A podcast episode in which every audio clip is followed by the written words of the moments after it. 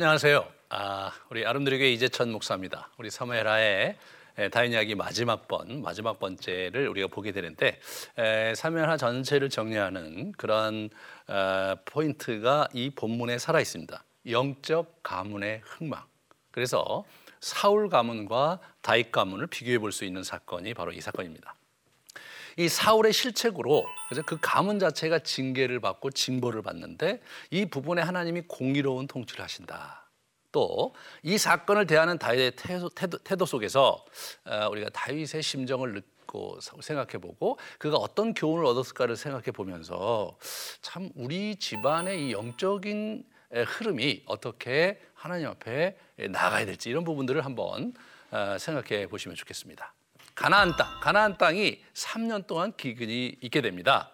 아, 그래서 여기 보시면 이 가나안 땅에 기근이 임한 것은 어, 이게 기도가 상달되지 않는다 그런 표현이 나오거든요. 예, 그래서 이게 뭐냐면 영적인 문제입니다. 영적인 문제. 어, 언약에 충실하지 않을 때 신명기에 보면 징계를 하는데 그때 기근을 주겠다 이렇게 말씀을 이제 하신 거예요. 예, 그래서 이게 보시면 에, 다른 신을 섬기며 또 그것에 적절함으로 어, 여호와께서 진노하사 진노하게 되면 하늘을 닫아 비를 내리지 아니하며 예, 그리고 땅의 소산을 내지 않게 하심으로 어, 여호와께서 주신 아름다운 땅에 속히 멸망할까 두렵다 그런 얘기를 신명기 11장에 하고 있거든요. 다시 말해서 어, 우리 그 가나안 땅에 성경 가나안 땅에 기근이 임했다는 것은 오늘날 뭐 한국 땅에 기근이 임했다 이런 거 완전히 차원이 다른 겁니다.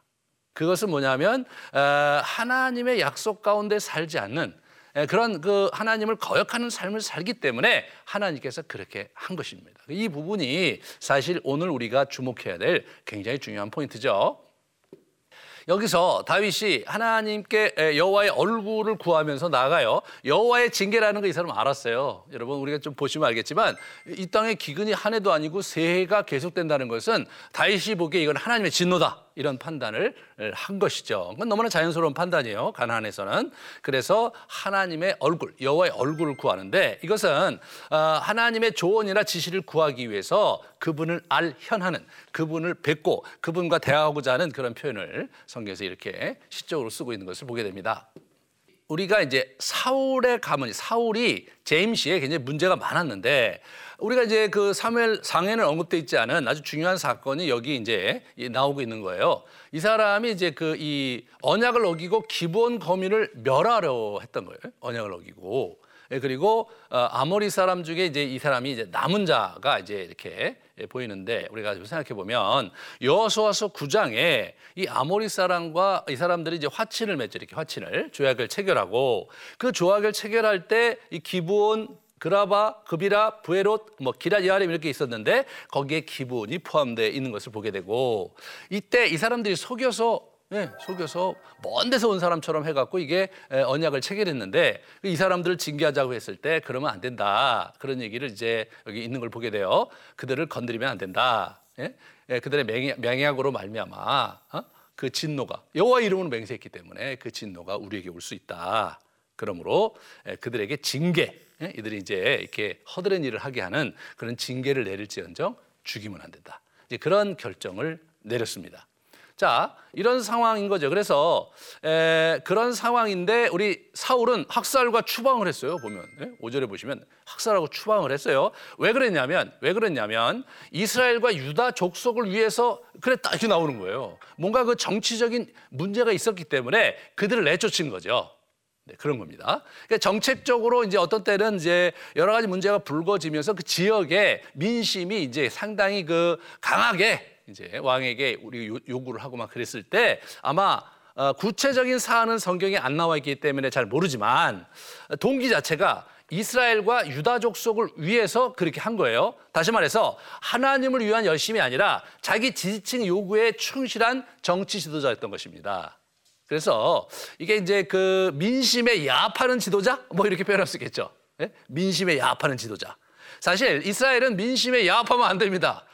하나님께서 세우신 왕권이기 때문에 하나님의 뜻을 따라야 되는데 민심을 야합하면서 하나님의 언약 하나님의 언약을 어기는 그런 일을 이제 우리 사울이 했던 과거가 있었던 것이죠.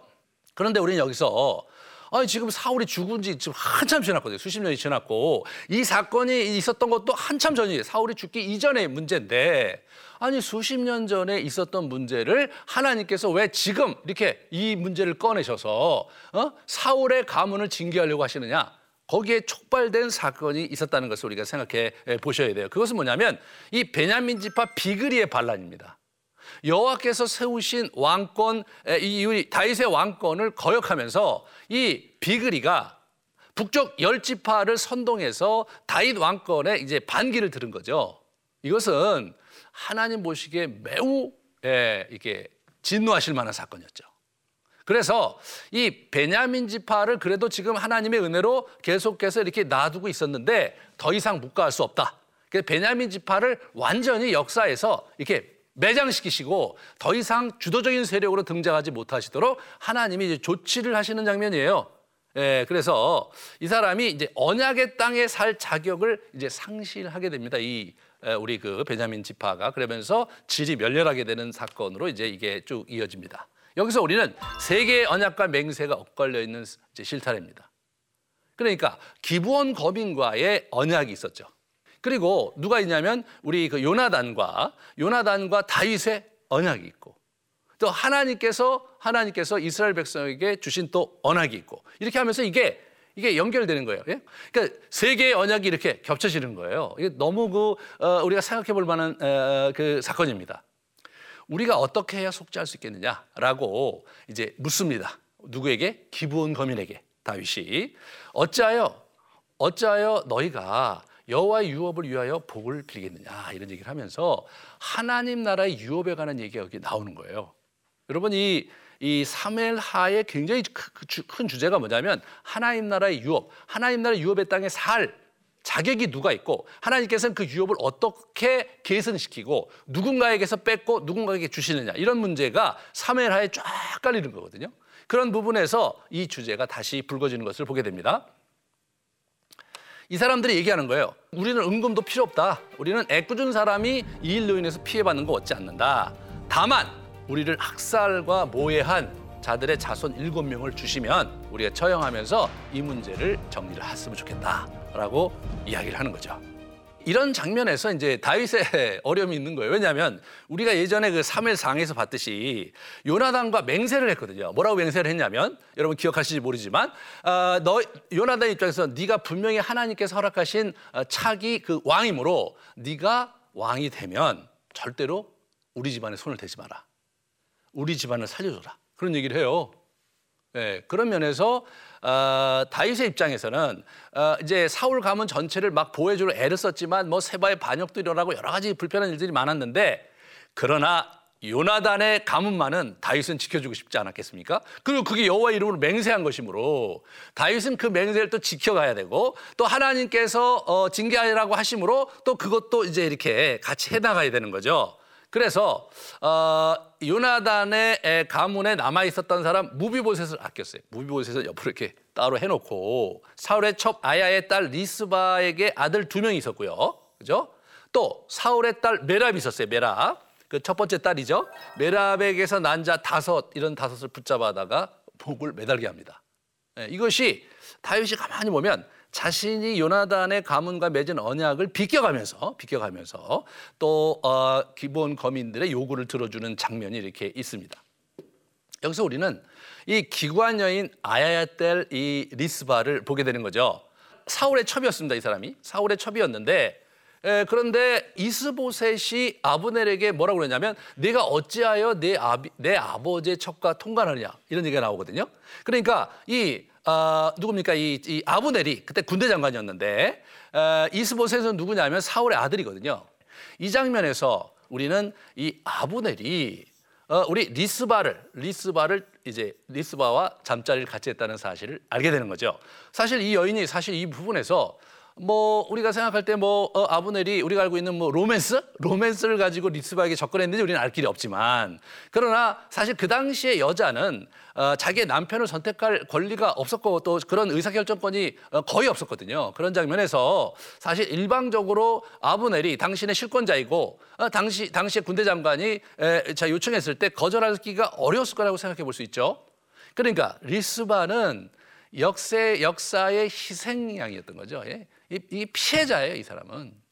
그래서 리스바의 입장에서는 참 너무나 애절한 이제 얘기가 되는 거죠. 그래서 이 여자가 어떻게 돼요? 굵은 배를 가져다가 자기를 위하여 바위에 펴고 하늘에 비가 내릴 때까지 밤낮을 새와 짐승으로부터 사체를 보호하는 거예요. 예? 그래서 이제 짐승이 와서 그 사체를 찢어서 먹을 수도 있고 새들이 와서 그걸 쪼을 수도 있고 이제 그런 일들이 있잖아요. 그거를 자기가 또 너무나 마음이 아픈 거지 자기 자녀잖아요. 실제로 걔들이 잘못한 거 아니잖아요. 그죠? 그 사울 그 어?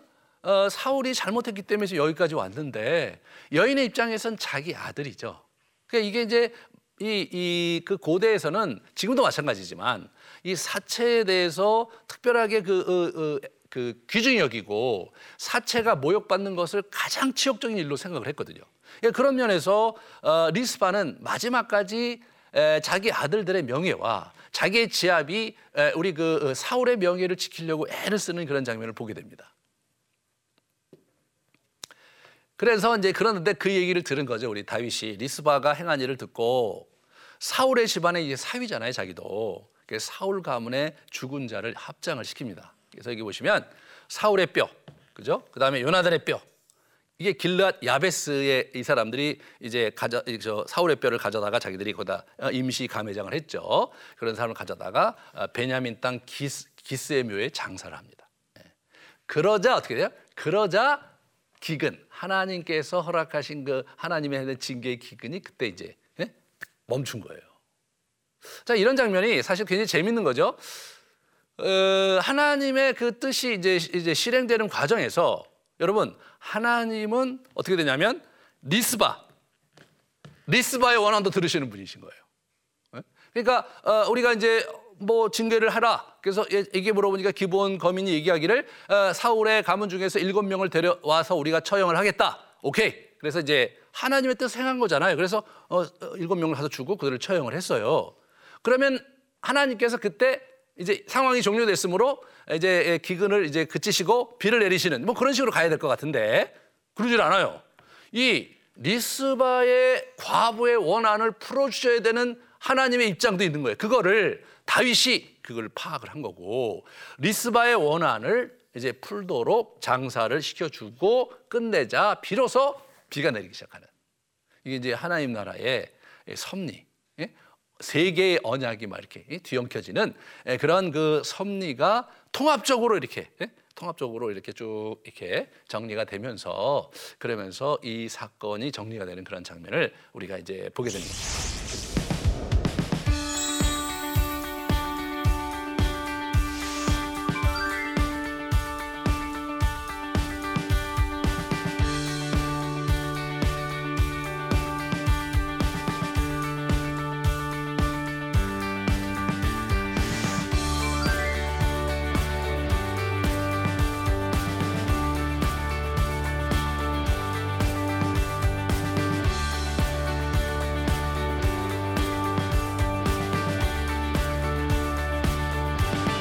자 여기서 우리는 우리는 무엇을 보아야 되냐면 역사를 움직이시고 심판하시는 두려운 하나님을 우리가 생각을 해봐야 되는데 여러분 일차적으로 누가 그 문제를 직면했겠냐면 다윗이 그 문제를 직면하지 않았겠습니까?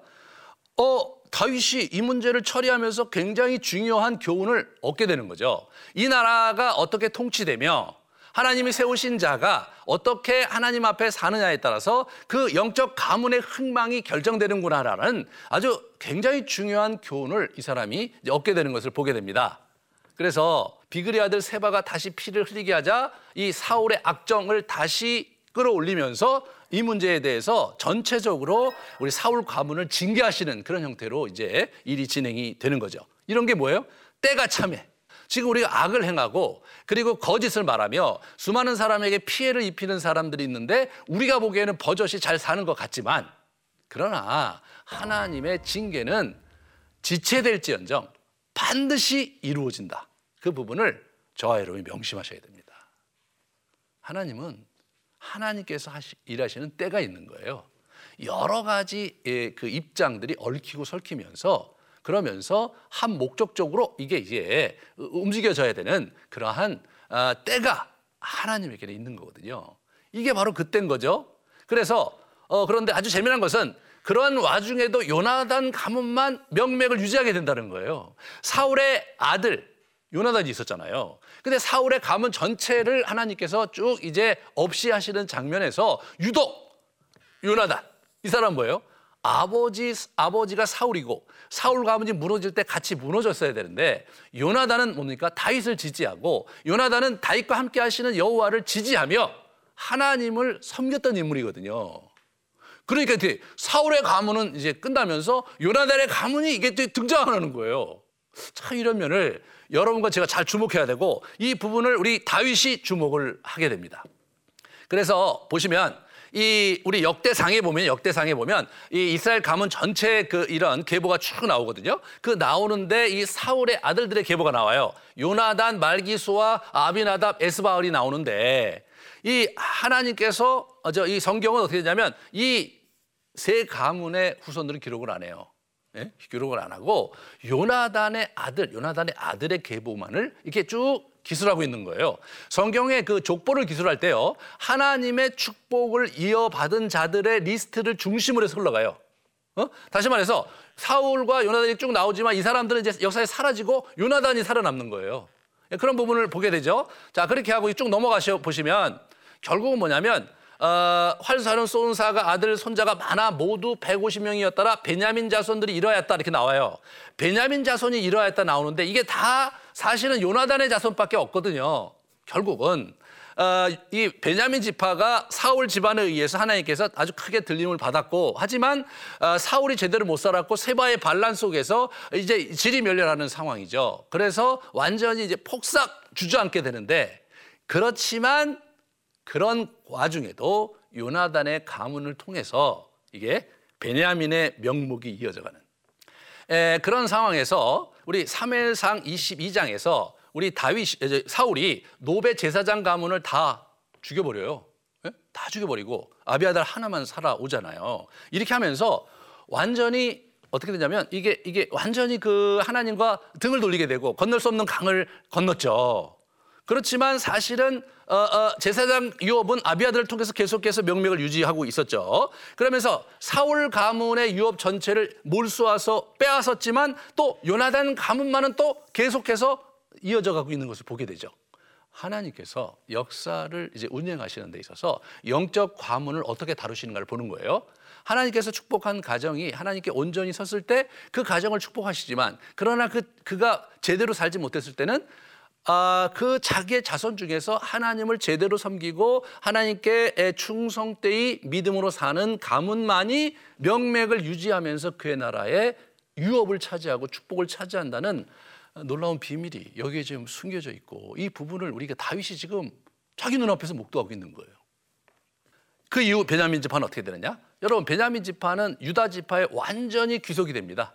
그래서 여러분 그 이제 분열 왕국 시대 가면 어, 북왕국 이스라엘, 남왕국 유다 할 때 유다는 두 개 지파예요. 베냐민 지파와 에? 베냐민 지파와 유다 지파거든요. 여러분이 잘 알고 있는 우리 에, 바울이 그런 얘기를 해요. 내가 어, 어, 유대인 중에 유대인이요. 그렇게 얘기하면서 나는 베냐민 지파다. 그렇게 얘기해요. 여러분 유대인 중에 유대인이면 유다 지파라 이렇게 나와야 될 것 같은데 자기는 베냐민 지파다 이런 얘기를 해요. 우리 바울이. 그럼 뭘 의미하는 겁니까? 이게 이 베냐민 지파가 완전히 유다 지파에게 귀속돼서 유대라는 나라 속에서 흘러가고 있었다는 것을 보여주는 거죠. 이런 부분이 아, 사실은 우리가 역사를 보면서 잘 주목해야 된다. 네, 그런 부분들을 우리가 잘 봐야 됩니다. 그래서 이 사람의 남은 여생은 뭘 하느냐면 성전 건축 준비에 올인합니다. 어? 이 사람이 역대상 22장부터 29장에 보면요.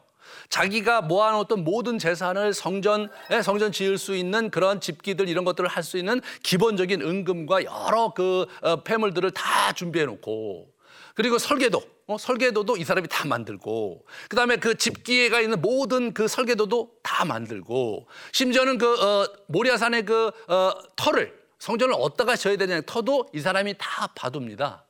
이 사람이 성전 발주자예요. 네? 성전을 건설한 사람은 이 솔로몬이지만 예, 그런 면에서 이 사람이 그 자기가 마지막에 여정에서 흐트러질 수 있고 또 자만할 수 있고 또 이제 모든 것이 끝났으니까 평안하게 자기 인생을 방만하게 보낼 수 있었는데 있었는데 이 성전 건축 준비에 올인하면서 자신의 마음을 흐트러뜨리지 않고 하나님 나라의 국권이 갈 수 있었던 것은 뭔가 이 세바의 반역 이후에 그리고 이제 우리 그 사울 가문의 징계를 보면서 굉장히 큰 교훈을 이 사람이 얻었고 자기의 중심을 잡고 마지막까지 하나님 나라에 최선을 다해서 해야 될 역할을 감당했던 다윗의 아주 훌륭한 모습을 우리가 기억하면서 여러분과 저도 그렇게 우리가 어, 이제 살아가야 되는 것이죠. 이 어, 이 언약의 유업 중심의 이러한 하나님의 징계는 신약에도 이어집니다. 사도 바울이 이 문제에 주목을 하게 되거든요. 고린도전서 6장 9절에서 10절에 보면 이런 말씀이 있어요. 이 불의한 자가 하나님 나라를 유업으로 받지 못할 줄을 알지 못하느냐. 그러면서 음행하고 우상 숭배하고 간음하고 어? 어, 탐색하고 남색하고 도적질하고 탐욕을 부리는 자, 술 취하는 자, 모욕하는 자, 속여 빼앗은 자 이런 사람들 절대로 하나님 나라의 유업을 받지 못한다. 네, 이런 식으로 이제 완전히 그 신약에 넘어오잖아요. 구약은 그냥 그 가문을 징치하고 가문은 이 세상에 끝내는 끝내버리는 그런 형태로 진행이 됐지만 신약에 와서는 하나님 나라의 유업을 예, 주지 않겠다. 그래서 우리 고린도 전서에 보면요, 어, 너희들이 그 예수 그리스도의 터 위에 이제 이제 교회를 건설하고 이제 그렇게 하는 과정에서 너희가 금이나 은이나 나무나 풀로 너희가 이제 건축을 하게 될 텐데 조심해라. 마지막 심판 날에 하나님께서 예수님께서 불을 내리셔서 일단 너희들의 공적을 테스트할 것이다. 그때 불에 타 없어지지 않는 것이 너희의 상급의 근거가 될 것이다. 오 그런 얘기 하거든요.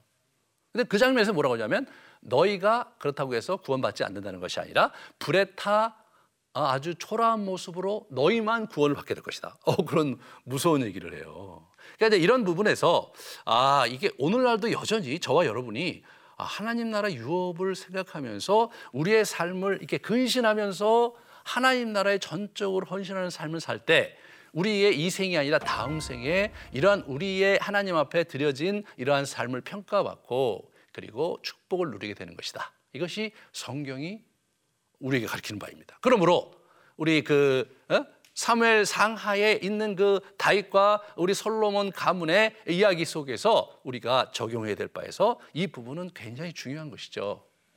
그래서 사울 가문을 거울 삼아서 우리가 영적 가문의 흥방에 대한 하나님의 섭리와 은혜를 두려운 마음으로 바라봐야 되겠다. 실제로 다윗도 사울 가문을 이렇게 거울 삼아서 자기의 인생을 살고 자기 가문을 세웠던 인물이었거든요.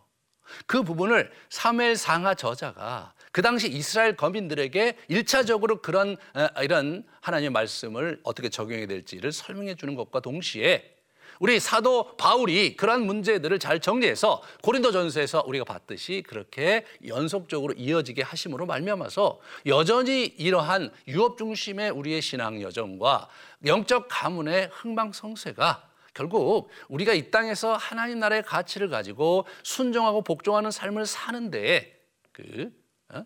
굉장히 중요한 초점이 있다는 것을 우리가 잘 붙잡고 그렇게 살아가셔야 됩니다.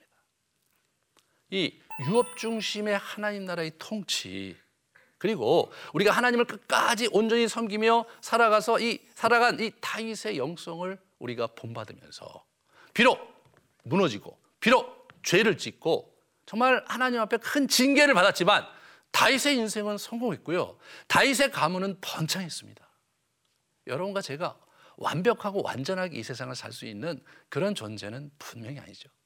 그렇지만 우리가 때로 무너졌을 때 주님을 다시 붙잡고 죄를 지었을 때 회개하면서 다시 일어서면서 하나님 중심의 예수님 중심의 인생을 우리가 살아갈 때 결국 정말 하나님께서 내게 허락하신 그러한 분복과 내 가문에 내 자손에게 허락하실 하나님의 축복을 누릴 수 있게 된다는 아주 놀라운 하나님 나라의 원리가 섭리가 사무상하에 쭉 펼쳐졌던 것입니다.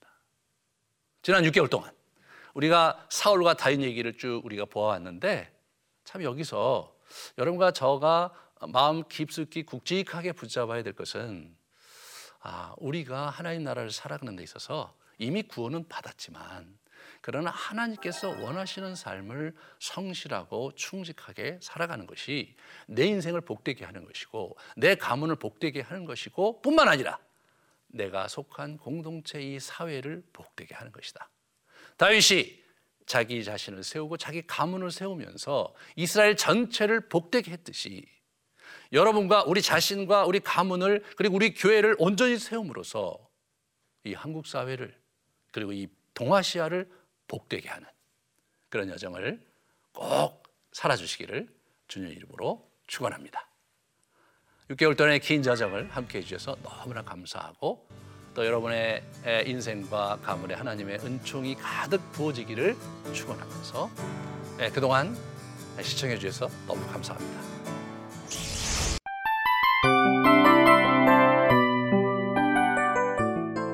이 프로그램은 청취자 여러분의 소중한 후원으로 제작됩니다.